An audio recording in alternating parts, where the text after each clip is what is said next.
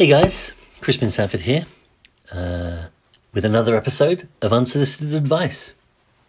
So, I wanted to talk to you today um, about several things actually. Um, they all really tie in together. Um, first of all, top of the mind awareness, uh, branding, and the experience economy.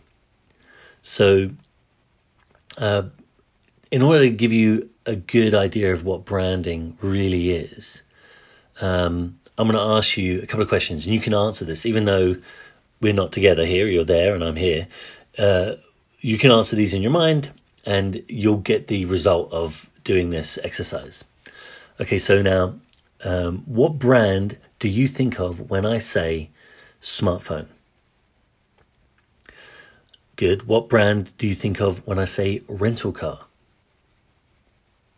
And lastly, what brand do you think of when I say the word, the category hotel?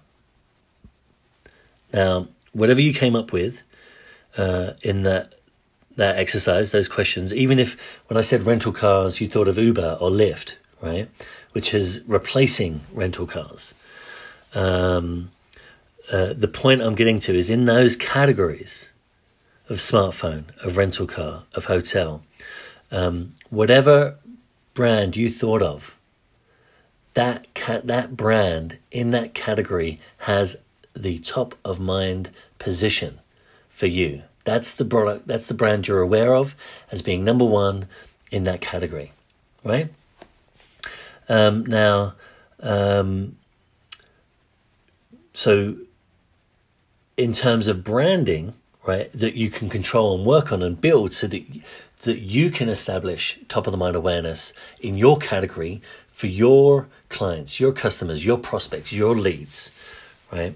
In order, in order to have control over establishing that position, that first position, um, you, it's important for you to see how, um, uh, see clearly what branding really is, um, what you're doing when you're branding. How do you brand yourself? Um, and you know, if you look at originally, a brand was, you know, it was a symbol, it was heated in a fire, and, you know, uh, cowboys, whoever, right, would stamp the mark uh, onto a cow, typically, or a mark on a, a, a, a sheep, spray paint later on, later days. But basically, it distinguishes these cows from those cows. Uh, the O'Malley's cows from the um, O'Rourke's cows, right? So even from a distance, you go, oh, that's the, that's an O'Malley cow based on that brand, right? It came to mean a logo, even if it's a name logo, McDonald's, H and R Block, um, or you know KFC, which is an evolution of Kentucky Fried Chicken, obviously. Um, but it's it's a brand, it's a symbol. Apple, the Android symbol, you know these these symbols, they signify uh, they're a logo and they they say this company, these products and services, right? But what I think it's really important to do is to see um, sort of a, a, next level, a richer understanding of it. And I got this from Gary Vaynerchuk, right? Who said branding is really your reputation, right? It's not just oh the Apple symbol means uh, Apple it means iPhones, it means MacBook you know, etc., etc., etc. It's really what people think when they see your logo, when they see your brand, right? And that's your reputation. Uh, now, this can be good, it can be bad, it, it can be something you improve, it can be th- something that's soured and that you need to work on. But when you look at it like that, it now becomes something, it now becomes, uh, you can do something about it now, right? When you put all these things together because you can say, I need to improve my reputation in the marketplace or with this individual client who's really mad at me or upset. Um, you know, uh, I need to improve um, my reputation. I need to do things that result in them feeling good about me, about us, about our products, our services, right? Now, um, when I worked at Bill Good Marketing, we would talk about ways of building your branding right? Of, of building top of the mind awareness through regular contact, at least monthly, sending a message once a month, right? And Bill Good would talk about uh, the the content that you send has to do one of three things: establish you as an expert, establish you as a good person, a good and decent person, trustworthy, uh, and also uh, position you as a good, upstanding citizen. Now, he came up with these three because he found that when those three things are in place, people want to do business with you, right? Um, when you're when you're an expert, they see they view you as an expert, uh, as you know the best, good quality. You're you're the guy, um, even if it's just in your local in the local area, right? I mean, maybe um, uh, there's a, a top surgeon in the world, right? But in terms of you know general practice, a general practitioner as a doctor, uh, you have a great relationship. Your doctor's a really great guy. He's really answers your questions. Um, uh, is is a really you know decent person and caring and thoughtful and considerate. Well, you then that person's the best in your area, right? Uh, and so th- that's the person you want to go to, right? So um, they're an expert. Um, um, because of their training. They're a doctor. They they give good advice, good recommendations, but also we want to make sure that they're a good, decent person. Um, and then that last category, that third category, uh, in terms of a good, upstanding citizen, is when your messages go out. You know, you send a, a good well, uh, get well card. Um, you send uh, congratulations on the birth of your baby or your grandson. This is all part of being a good, decent person. Um, sorry you couldn't make it to our uh, meeting last week uh, or to the class. I hope you get better soon, or um, I hope the situation resolves. We're looking forward to seeing you. We missed you, right? But but also you want to do the good upstanding citizen, which is a message on Memorial Day, or Martin Luther King Day, or uh, President's Day. These are all things that, as a nation, uh, this country honors. wherever you are in the world, there are things that your country values and celebrates and usually has a day for, right? And you want to send a message that communicates uh, your respect for those occasions, those celebrations, those days where we honor people and figures, historical figures of the nation, and um, and that there and thereby uh, positions you as a good, upstanding citizen.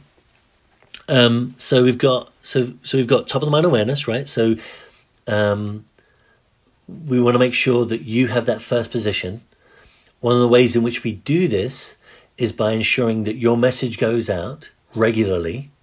So they uh, keep on getting reminded of you at least once a month.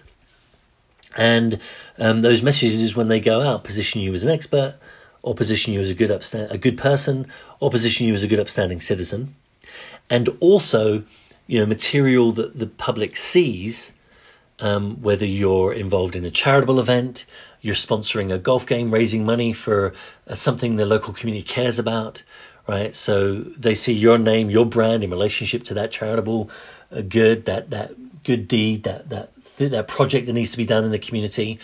Um, it, maybe even fixing something, um, a, a, a, hike, a local hike. You you sponsoring that, that particular pathway to get it fixed and get up to speed and make it look really natural and great and be durable well, and that's your named path. That's all a part of uh, building your reputation. Um, and then also um, providing good quality products and service. Your products last. So, man, people just can rely on your product, your service. When they bought it, they used it and got the result that was intended, that they intended to get.